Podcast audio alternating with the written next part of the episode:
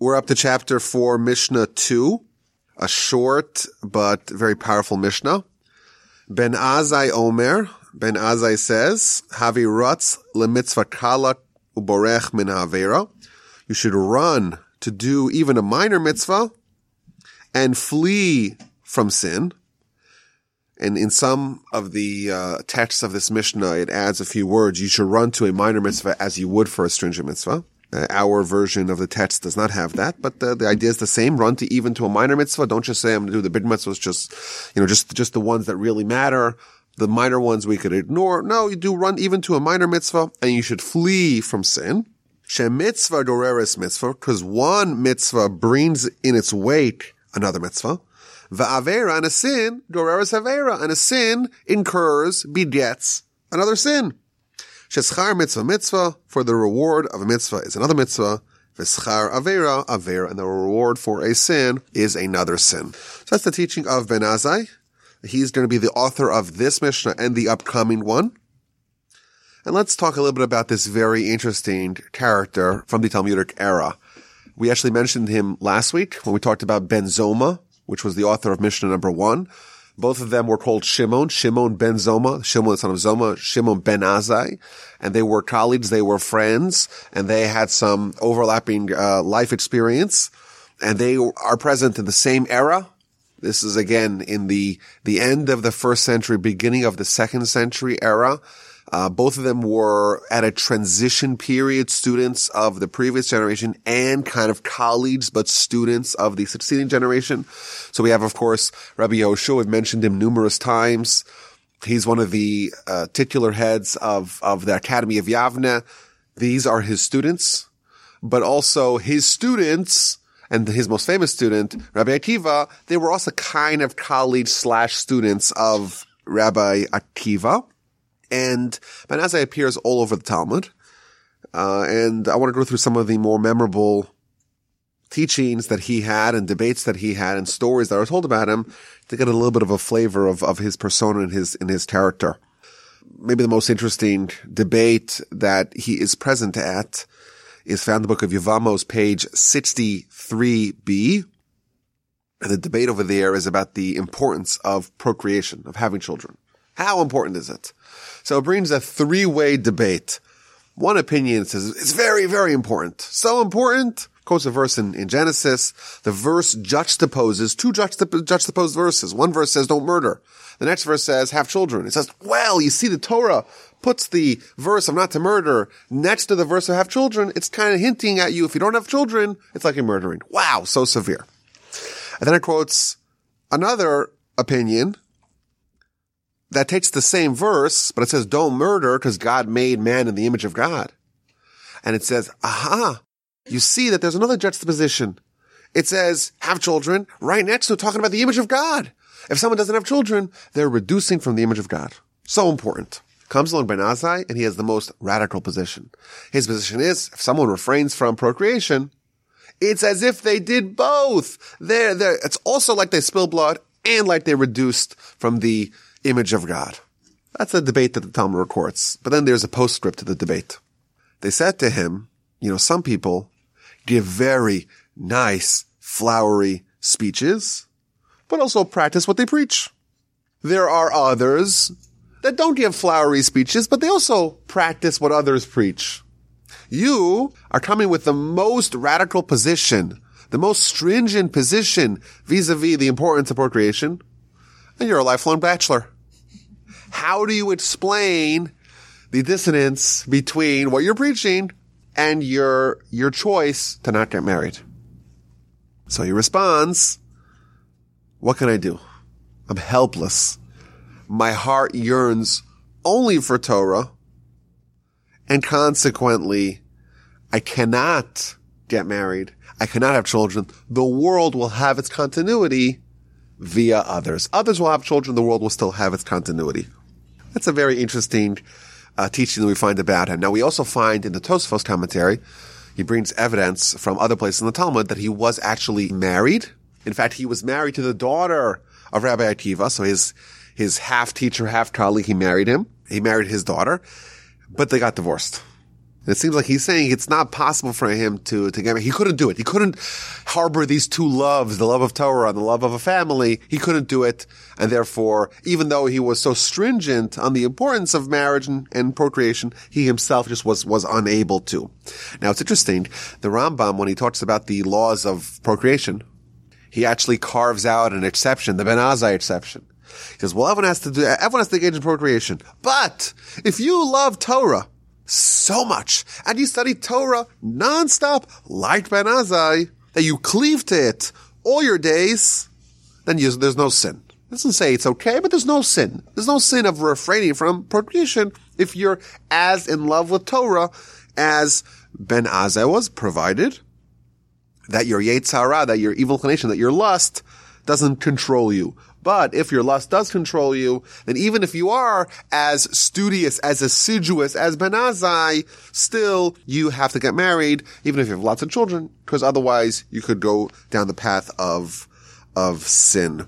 So that's the interesting little background that we find about Ben Azzai, that he was so in love with Torah study that there was just no room for anything else in his life. In fact, when he died, the eulogy that was given to him by the sages was that Batlu Hashakdanim. Shakdanim means the diligent, assiduous scholars. There's no more after Ben Azzai passed away. Now, it is interesting that, you know, this whole idea that Ben Azzai is saying, you know, he doesn't want to get married, procreate, because he just can't. He loves Torah. It's kind of bizarre. Is there any other mitzvah that you say, well, I love Torah so much, I'm not praying. Well, I love Torah so much, I'm not putting on tefillin. We don't have this exception for seemingly any other mitzvah. What is going on? I saw some of the commentaries say something interesting. They say that we know we exist on two planes. We have the body and the soul. And they're, of course, fused together, even though they're opposites. Of course, the soul comes from heaven. It's eternal. It's spiritual. And the body comes from the earth, and it's ephemeral. And it's here for, we have it for a little bit, and it starts to decompose. It stops working. The soul lives on. And that, of course, that's the conflict that undergirds our life. That's why we have Torah, to kind of make sense of the confusion that we're comprised of. But one of the fundamental principles of Jewish philosophy is that these two are mutually exclusive. So, of course, we're conflicted. Maybe we're 50-50 to begin with. But if we choose to favor one over the other, necessarily the influence of the other one is going to diminish. Meaning, if we promote our physical self, it doesn't mean to be healthy and fit. It means if we view ourselves, our identity, as being a body and focusing solely on our legacy, so to speak, on terra firma, necessarily we're going to diminish from our legacy of our soul, from the identity of the soul, from the power, from the vigor of our soul. You can't have both simultaneously. You could have both, provided that there's an arrangement to the two, i.e., you know, the body is the steward of the soul. It's helpful. It's helping promote the agenda of the soul. That's okay. In fact, that's good. That's the beautiful fusion. But if someone says, I'm going to view my body as an end unto its own, necessarily the role that their soul plays within them is going to be decreased, it's going to be diminished. And therefore, the Talmud says, the more someone immerses themselves in Torah, the more their soul gets empowered. But what happens together with that, in tandem with their soul getting empowered, their body and its vigor gets diminished. So one of the commentaries wants to suggest that he was so immersed in Torah, he was actually physiologically incapable of having children because the vigor of his body diminished, and therefore he wasn't just like some sort of excuse, oh, I love this, I can't love that also. He was just physiologically incapable of having children because of his immersion in Torah and what it did to his soul, and consequently what it did to his body and his capacity to perform, so to speak, that he was just not able to do it. He tried, he got married, and he wasn't able to uphold his responsibilities as a husband, and therefore he wasn't blamed at all for this, and he had to get divorced, and therefore there is this carve-out specifically in this mitzvah. Now I want to add, and I'm not going to answer questions about this, but I want to add that the Kabbalists, they talk about Ben Azzai at great length, and they talk about the fact that he did manage to procreate via his Torah. What they say is that there's two ways to procreate. There's the physical procreation, there's the spiritual procreation. Almost as if there's two organs in man that can create new souls. There's, of course, the genitalia, and then there's the mouth. The mouth is the conduit through where Torah could go through, and there's, again, advanced Kabbalist idea. I made a huge mistake in talking about this, I realize. I'm too deep in it now.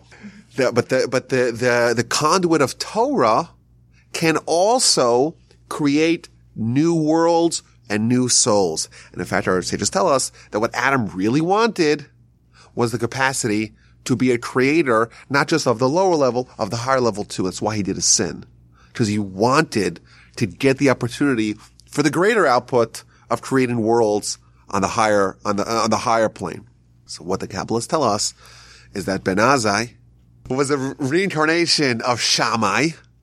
Shammai was the one who pushed away the converts, and therefore he came back as Ben Azzai, and via his Torah, created souls of the converts. And I'm not answering any questions about this, and I regret mentioning it.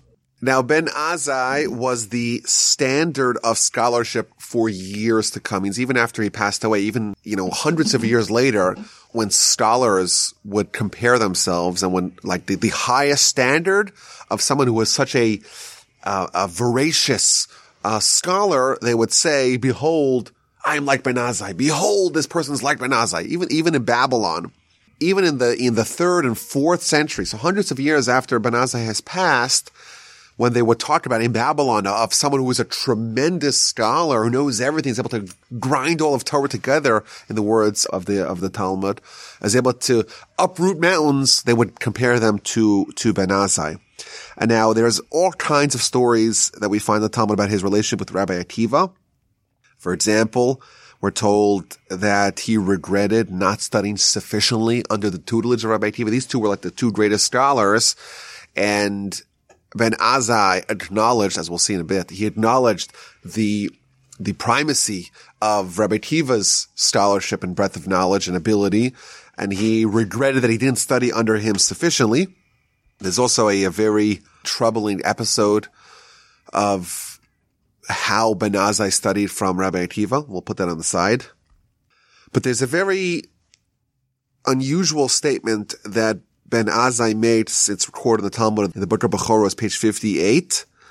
He says that all the sages of the Jewish people are compared to me as if they were a garlic peel.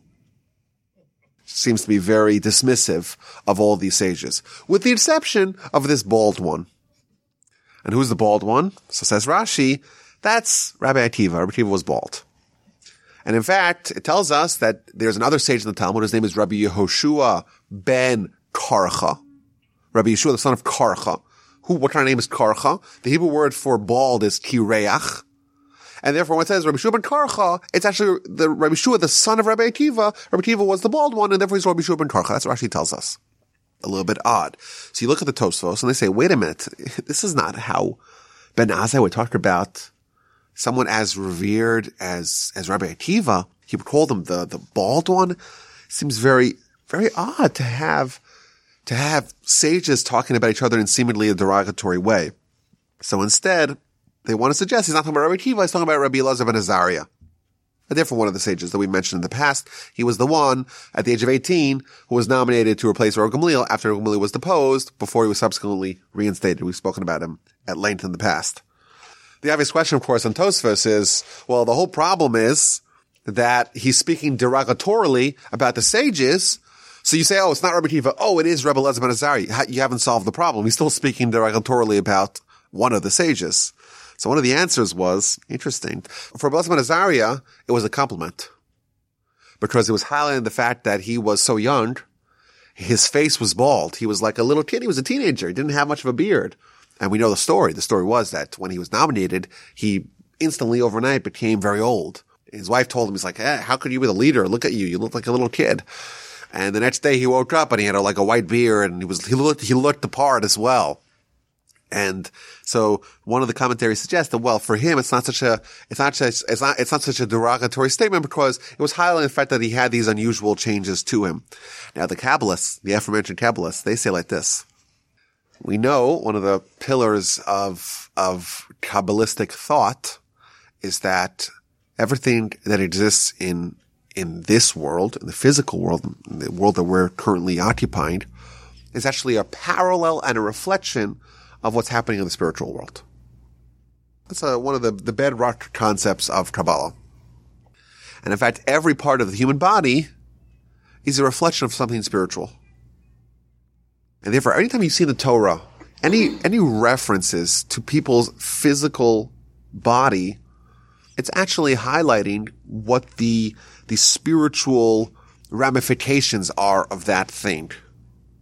So for example, it talks about Esav. He had red hair. Again, it seems to us that's an unusual or unnecessary triviality about Esav. Who cares what color his hair was?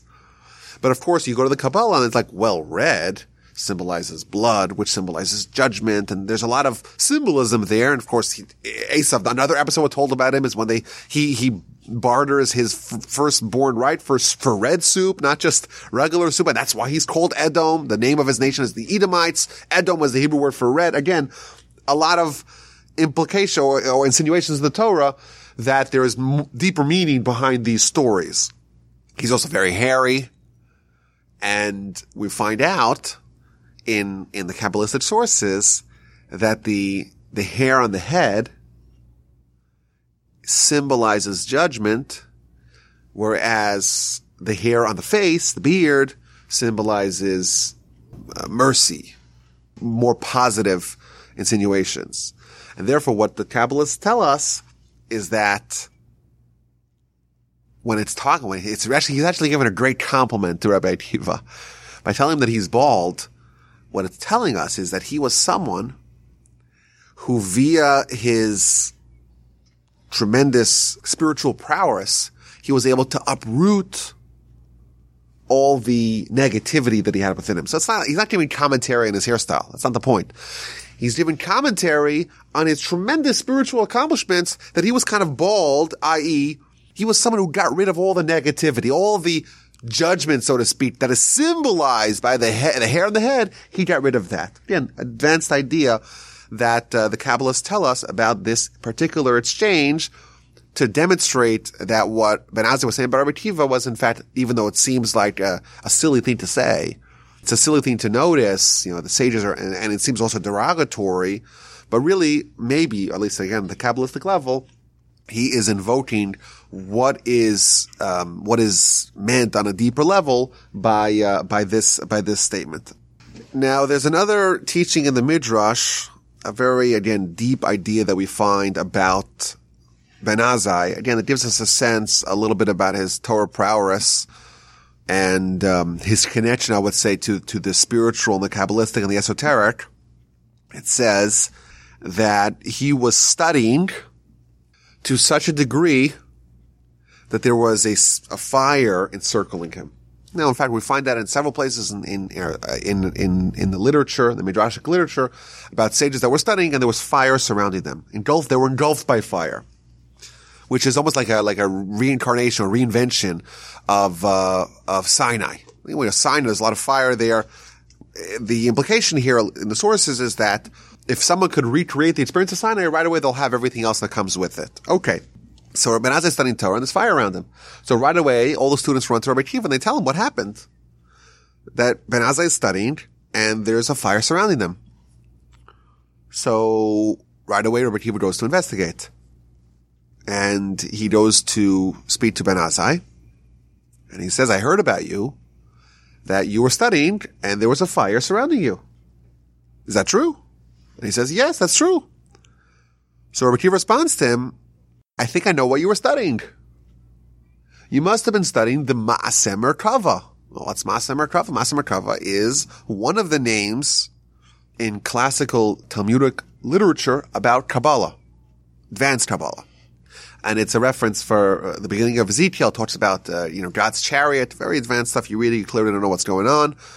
But it's almost immersion in Kabbalistic theology that if you really understand it, you're able to kind of do all kinds of powerful things. That's probably what you were studying, says Rabbi Akiva. And Ben Azzai responds, no, I was studying in the following manner. I was stringing together words of Torah together with words of the prophets.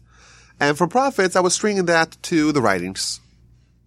And the words of Torah were so delightful as they were at Sinai, and therefore they were as joyous as they were when they were given.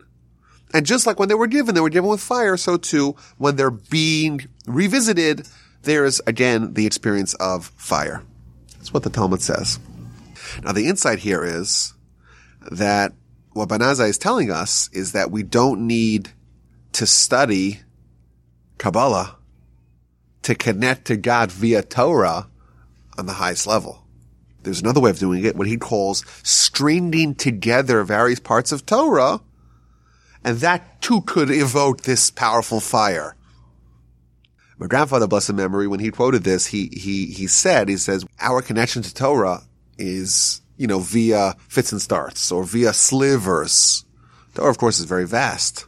Arucha me'eretz mida or chav miniyam, the verse compares it to as broad as the sea, as deep as the ocean, as broad as the land. It's there's no end to it. And of course, we try to study as much as we can. So if we have the privilege of studying some Talmud, it opens up our eyes to the great vistas of Talmud. But even then, we study one page of Talmud, which for a beginner might take a few months to finish, to really understand. And that's not even getting to the commentaries. But again, there's 2,711 pages of the Talmud. So multiply that experience of studying one page of Talmud and to really know it, to really understand the intricacies and to get into the commentaries and to go into the next level. What an amazing thing. Multiply that 1,000-fold, 2,000-fold. What an amazing world. But then again, that's just the Talmud. What about the Sefra, Sifri, the Mechilta, the Torah's Kohanim? What about all the Midrashes? What about all the Halacha? What about all the things that are part of the Musar, the ethical teachings of the Torah? It's endless. It's not just, I do remember this story, or I did read through the Bible once. It's everything. And most of us, our experience is a little snap here, a little snip there. Maybe we'll study some Mishnah, 63 books of Mishnah, a lot to do. And maybe we had the privilege of studying some Talmud. Maybe we've opened up the Rambam. There's 14 books of the Rambam. Maybe we've had some experience. What he's telling us is that to really understand Torah, to really get a sense of what the Almighty gave us, to get a sense of that, you have to really connect to it like Ben Azzai did. You have to really see it all. When someone has a view of a sliver of Torah, what they're seeing is a small drop in the ocean.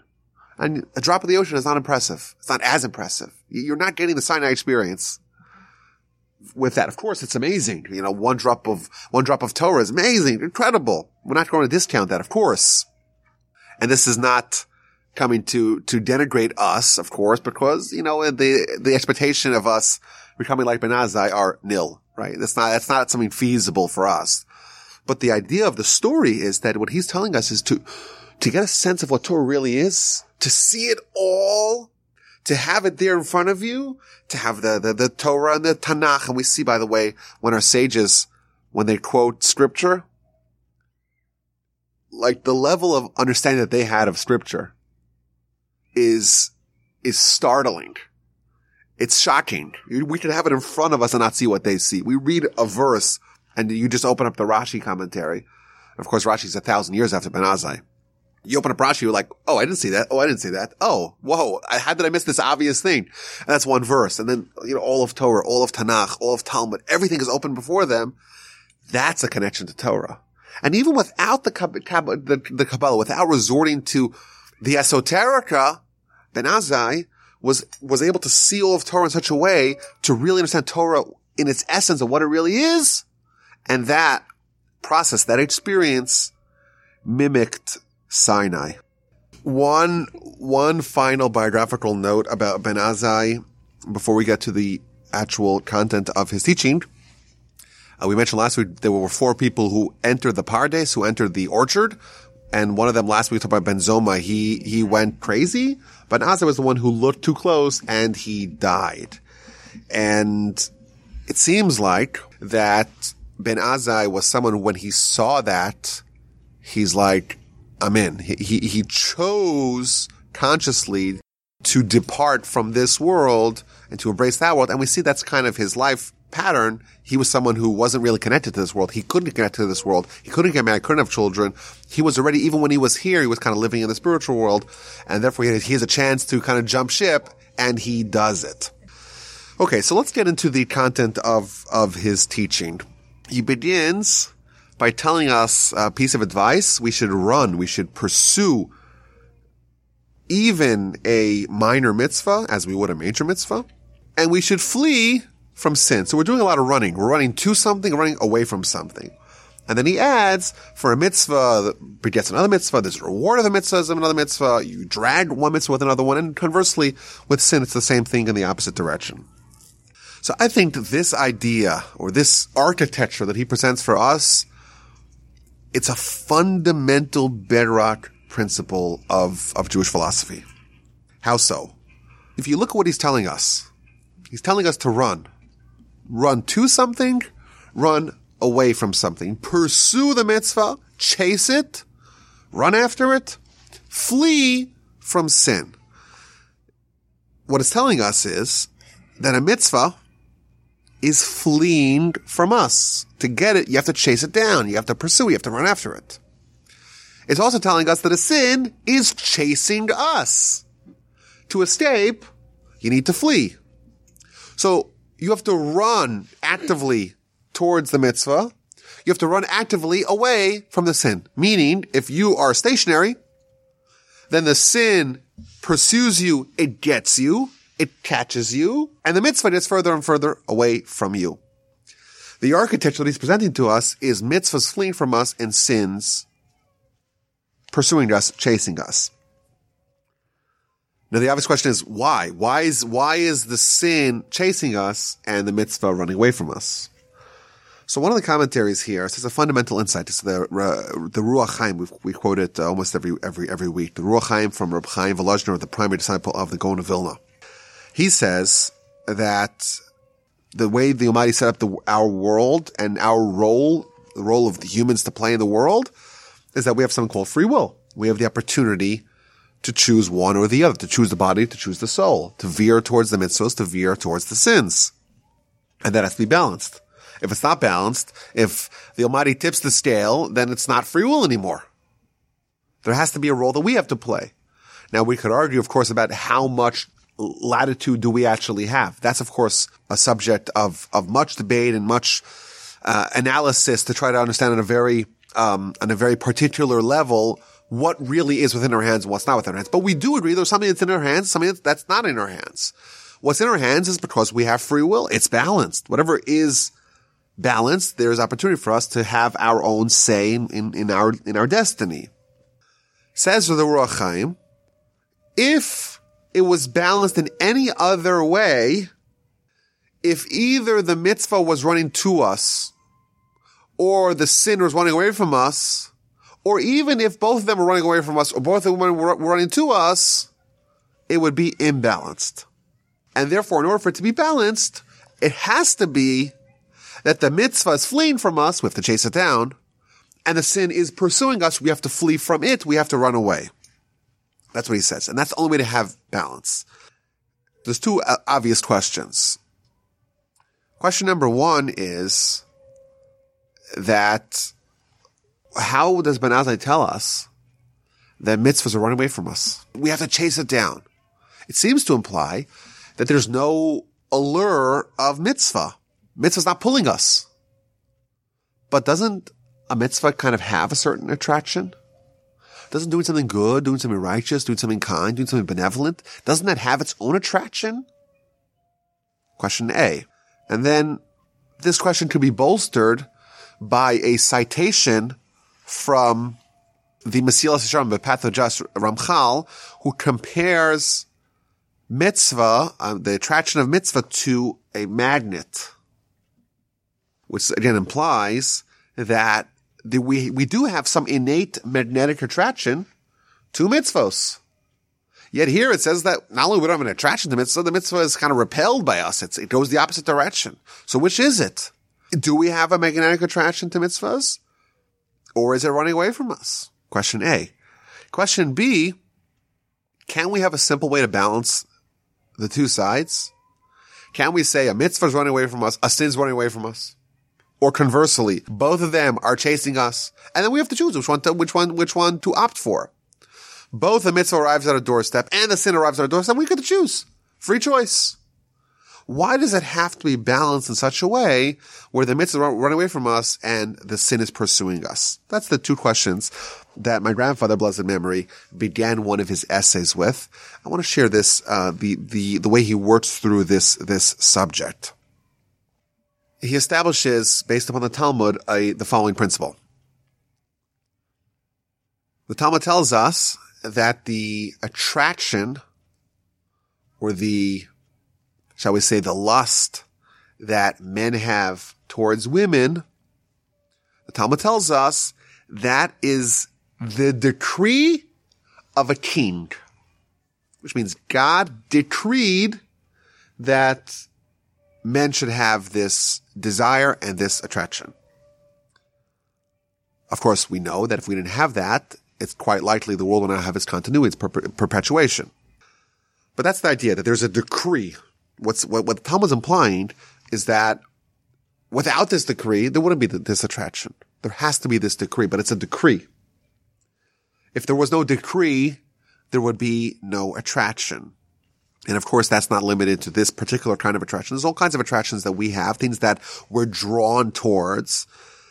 And we feel sometimes that we're drawn to the point of necessity. We can't live without them. And everyone has the things that they're attracted to, and they sometimes kind of imagine other people attracted to other things and not attracted to what they're attracted to. But again, the idea, the principle one is that the Torah is telling us that the drives that we have are decrees. Without the decree, remove the decree, and the drive goes away, and the pursuit doesn't make any sense. Point A. Point B, we find a citation in the prayers of Rosh Hashanah and Yom Kippur, the idea of evil being dispelled in Messianic times like smoke, like a wisp of smoke, no substance, lacking substance. It's just some sort of smoke and mirrors, literally, like we say smoke and mirrors. We pray on Rosh Hashanah that in the Messianic times, God will come and banish and dispel all the wickedness like smoke. Yet we find the very next statement is that God will remove the evil dominion. So again, we have this balance or this almost dichotomy of these attractions that we're talking about that are a dominion. It's like a kingdom. In fact, one of the motifs of Rosh Hashanah and Yom Kippur is the idea that there is this pitiful kingdom. There's this pitiful king. And then there's the ultimate king. And these two kings are jockeying for control. And the pitiful king is the Yetzer Hara, the evil inclination. It's the foreign god masquerading as a real power. Really, it's all smoke and mirrors, but it's masquerading as a real power. It's a pitiful king, and we're trying to get rid of it because it's really in control. And to the degree that it's in control, the true king, God, is not in control. Again, that's one of the motifs throughout the whole Rosh Hashanah and Yom Kippur prayers, which are upcoming, of course, in our calendar. Yet we say that this king that has total dominion, it's really built on a house of cards. It's really built on no substance. It's only the decree of God that the pitiful king has any power. Because the desires of the Yetzer Hara, or the agenda of the Yetzer Hara, is really built on no substance, the only way to balance the scale is by adding the decree of God, so to speak, adding the attraction, having the fact that sin is chasing us. We have a mitzvah. The mitzvah does have true substance. It does really resonate with your soul. If they were both equally attractive, everyone would choose the thing that gives them that meaningful, ultimate pleasure that connects them to their soul, to their true identity. And therefore, if things were balanced with respect to the attraction, no one would ever sin. The deep idea that Ben Azzai is conveying here. A mitzvah is something which is much more attractive on a fundamental, substantive level than the sin. The sin is just the smoke and mirrors, and therefore you have to increase its desire for it to be fair. And therefore the two sides, essentially, the way it balances out is the mitzvah, is substantial experience, but it's fleeing from you. You're not attracted to it initially. It does have a draw to it. There is a magnetic connection that we have to the mitzvah. It does resonate with our soul, but no one lusts for the mitzvah. You don't lust after it. It's running away from you. Whereas the sin, it's the empty calories. It's a thing which has the pizzazz. It has the allure. It's chasing you, but ultimately the payout has no substance. And that is the balance that he's presenting to us. And then he goes on to say, my grandfather does, an amazing insight. This jumps off the page to me when I read it. He says that I read something in the newspaper and it really hit me. What did he read in the newspaper? He read in the newspaper that the Russian astronauts were in the spaceship for 9 months and they were so high up that they managed to get out of the Earth's gravitational pull and therefore they're floating around in their spaceship without any gravity. And then they got back down and they were fine after they reconnected. They came back to Earth and they were fine, but there was this point where they were able to live in this way outside of the Earth's gravitational pull. So he says this is exactly how it works. When someone connects to spirituality, even though, of course, the Earth has this magnetic pull, the Earth, in this example, this analogy, is a reference to the things that are earthly, the body things, the agenda of our Yetzer Hara. Yes, it does have this attraction. Yes, the sin is chasing us. We have to flee from it. But when we connect to the higher realms, we connect to our soul, we're kind of taking the space shuttle out of Earth's orbit, out of the magnetic field of attraction of the Yetzer Hara, and we're able to kind of float in this world without the gravity pulling us. And that's the essence of the Mishnah here. He begins setting up the infrastructure of the conflict. Sin is chasing you. You have this attraction to the sin. And of course, the payout is pitiful. It's the pitiful king. It doesn't really give you that deep meaning once you're done with it. On the other hand, you have the mitzvah, which is running away from you. It doesn't have that allure, but it has the substance. But it's possible to live on the higher plane when you have this process of the mitzvah begetting a mitzvah. When you, again, are steadily pivoting towards the spiritual, you can actually intervene with this dynamics. You connect to the holiness, and that's actually going to influence the layout, the breakdown of these competing worldviews vying for your attention and for your interest. My grandfather actually quotes a phenomenon wherein smokers, what happens when someone is addicted to smoking, but they're also fully Torah observant. What do they do on Shabbos? You're not allowed to smoke a cigarette on Shabbos. It's one of the 39 categories of ordinance, making a fire. What do they do? So, of course, this is it's a great study. What do religious smokers do? They're addicted. You try to tell them to stop on a Tuesday. Go a whole Tuesday without smoking. So I know my father, he quit when he was 50, I think. He quit smoking. For years, for decades, he would smoke 2 packs a day. He's a heavy smoker. and then he quit. But I remember Shabbos afternoon, he was pacing. You know, at that point already, he kind of needed it. But it's an amazing thing. Someone who's addicted, they cannot go a day without smoking. They wake up in the morning, you got to grab a couple of cigarettes. Again, we're talking about 40 cigarettes over the course of a day, and comes along Shabbos, nothing. They don't smoke.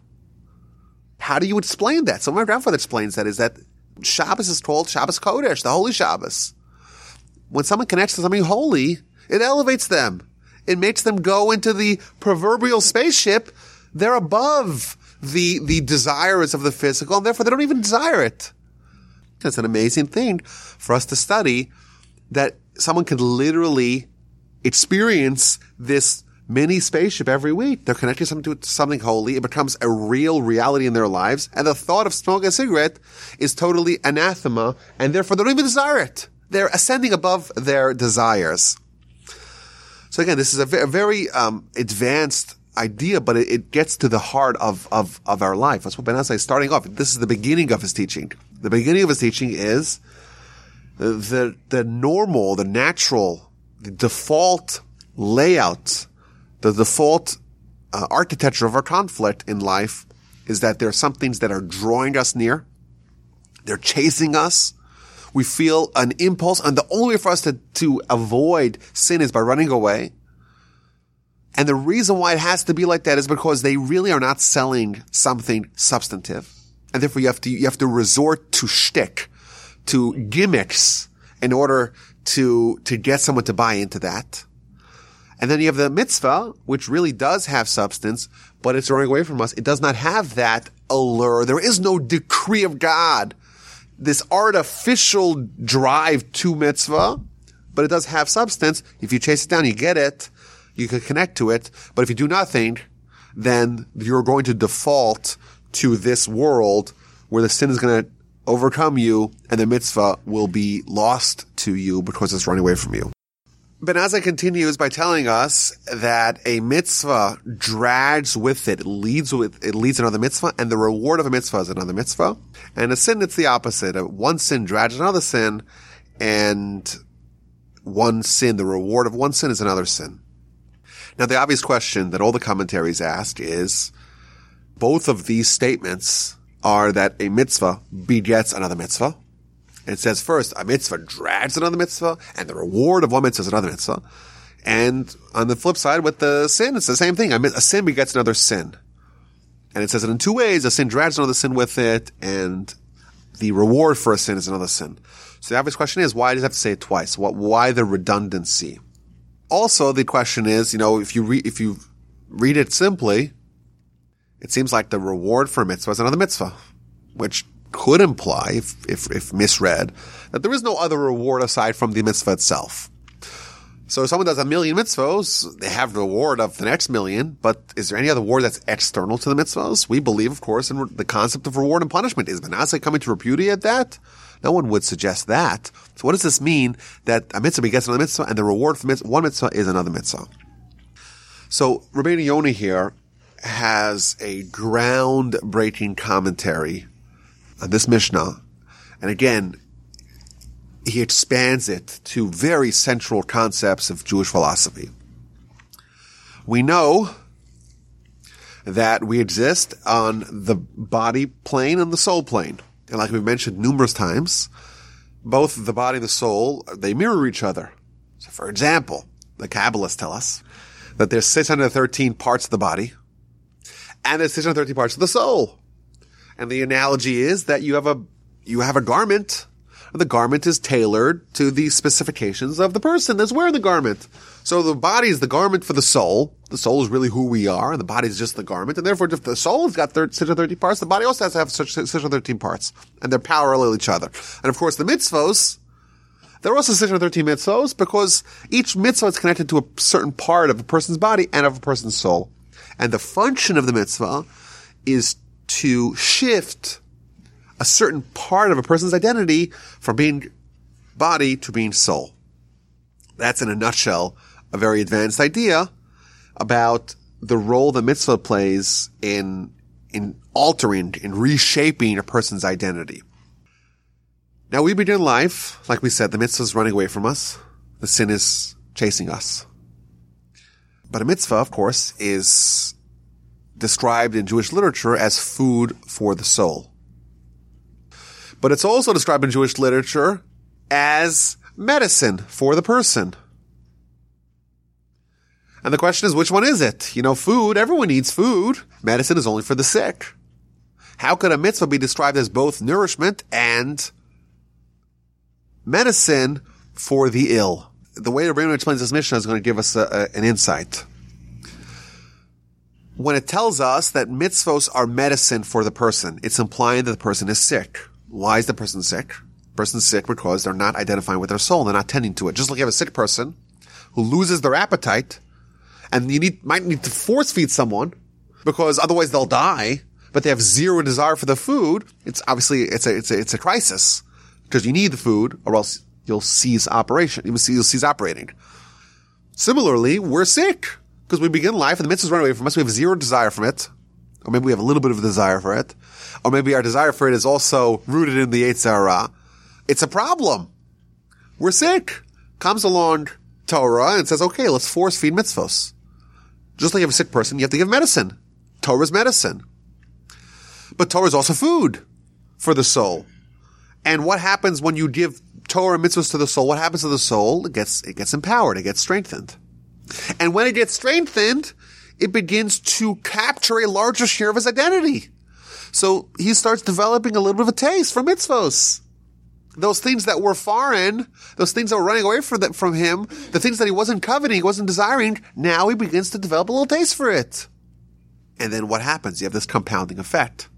The more mitzvahs you do, the more you're feeding your soul, and the more your illness is going away, because the illness was your lack of desire for mitzvos, your lack of appetite for mitzvos, and now you're developing an appetite as you're feeding your soul. So that's going to, again, compound upon itself, that your initial foray, perhaps, into mitzvos is that of medicine. You gotta just force feed it. But the result is that it's food. And the result is you need less of the medicine and you need more of the food. And this is the virtuous cycle of mitzvos. Rabbeinu Yosef says a very powerful idea here. He says, when we say a mitzvah begets a mitzvah, it occurs in two different ways. There is the reward for a mitzvah, and there is a mitzvah dragging another mitzvah with it. The reward for the mitzvah is a spiritual thing. God says, you know what? If someone puts themselves out there, they choose to adopt the mitzvahs, they choose to embrace the mitzvahs, I'm going to avail for them another mitzvah. That's kind of a supernatural way of mitzvahs begetting mitzvahs. But there's also a very natural way that mitzvah engenders mitzvah. Mitzvah A brings about mitzvah B. Why? When a person does mitzvah A, they are changing the internal composition of who they are. They are augmenting the role of the soul within them. And therefore the soul and the thing that it naturally desires, those things become now more natural. And therefore, by feeding the soul with one mitzvah, I am making the next mitzvah more desirous to me because I'm healing my ailments, my pathology, my lack of appetite for mitzvos, by now increasing the role that the soul captures within me, and now the next mitzvah is more desirous and thus easier to do because now my soul is capturing a larger share of my identity.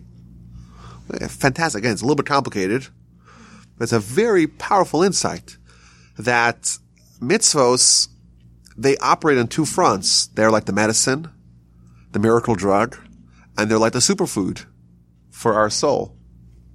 As an aside, in my book that I'm going to be publishing, God willing, soon, there's a chapter called Miracle Drugs and Superfoods. And it's about this very advanced, very powerful idea that he is sharing with us in this mission. I want to add one more point.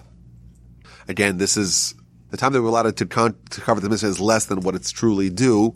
We have to acknowledge that. It's true with every mission that we cover. But there's another critical idea that's very important to share. One of the motifs that our sages tell us about mitzvos is there's 613 of them, and it parallels like the 613 parts of your body, and it also parallels the 613 parts of our soul. But Ben Azzai here is telling us to run, to chase, to pursue even the minor mitzvah. This hierarchy of mitzvos, it's our creation. We're like, well, this one's really important. This one's less important. Says Ben Azzai, you're supposed to chase them all. All of them. All that matter. You have to pursue them all, even the more minor mitzvos. But if we extend his analogy to what our sages compare mitzvos to, we can make the following point. Just as perhaps with mitzvos there's a hierarchy, with the 613 parts that organs and sinews that comprise our body, there's also a hierarchy. There's some mitzvahs that you kind of need to have spiritual life. Other mitzvahs are nice. But we think they're nice and maybe unnecessary. Comes to Belazar and says, no, they're very necessary. Perhaps we could say the following statement. You need a heart, a brain, a pancreas, a liver to live. Do you really need two pinkies? You kind of can survive without them. All 10 toes? Do you really need them? No. You can live without them. But who exactly is volunteering to part with them? Is there anyone here that's saying, well, the left pinky, it's kind of extra. Do we really need it? It doesn't really have much of a utility. I could do without it. No one's saying that. And the reason why is because we view ourselves as not just a bunch of limbs that were cobbled together. We're one entity. We're one entity. And therefore, we're not willing to part with any parts of that. Because, this, my pinky, yes, it's not as important as my liver, but, God forbid, if it became gained greenness, I would, you have to amputate it, but no one's willing to voluntarily part with it, right? Mitzvahs are the same thing. They are creating our spiritual avatar in Olam Haba. They are as essential, all of them, to form our identity, our spiritual identity. And no one's willing to part with a finger. No one's willing to even have one of their fingernails pried off. No one. Because we recognize instinctively this is just part of who we are. Ben Azzai is encouraging us to realize what mitzvos really are. Mitzvos are our tools to empower our spiritual selves, our eternal selves, and all 613 parts of our eternal selves. And just as the physical, every part is valuable, every part is important, we want to preserve the well-being of even our minor limbs and our minor organs as we do our major organs and major limbs. So too we should treat mitzvahs. Once you recognize the value and the role the mitzvahs play, indeed it makes a lot of sense to not assign a hierarchy. Yes, there is a hierarchy. But so what? It's who I am. The mitzvahs are empowering who I am. This is my soul. This is my eternity is given life, is infused with vitality with the mitzvos, and therefore all of them matter. Yes, some of them are more important. Some of them have a much more stringency. So what? I'm not willing to forfeit the pinky. I shouldn't forfeit the mitzvah that I assume to be not as important. Again, very powerful Mishnah, and we're going to get another one. The next Mishnah from Ben Azzai, a second teaching from him, another very big idea, something which could be viewed in a more narrow sense. And of course, we're going to try to see the big picture that he is creating for us, the tapestry of the message, not just the tree, but the forest. But again, an idea here, lots of ideas, but central ideas to the nature of the conflict of our lives. The mitzvah is running away from us, at least by default. We have to chase it down. We have to develop a taste for it. We have to become like those astronauts who are going to live above the lusts and the allures and the excitement of the sins that are chasing us, and realize what transformation happens within us when we embrace the mitzvos, how it changes the future events. God's going to intervene. He's going to throw more mitzvahs at us. But naturally, we will also change. The ratio of soul to Yetzer Hara operating within us is going to change, and naturally, the world will readjust as a result of our newfound identity and newfound self.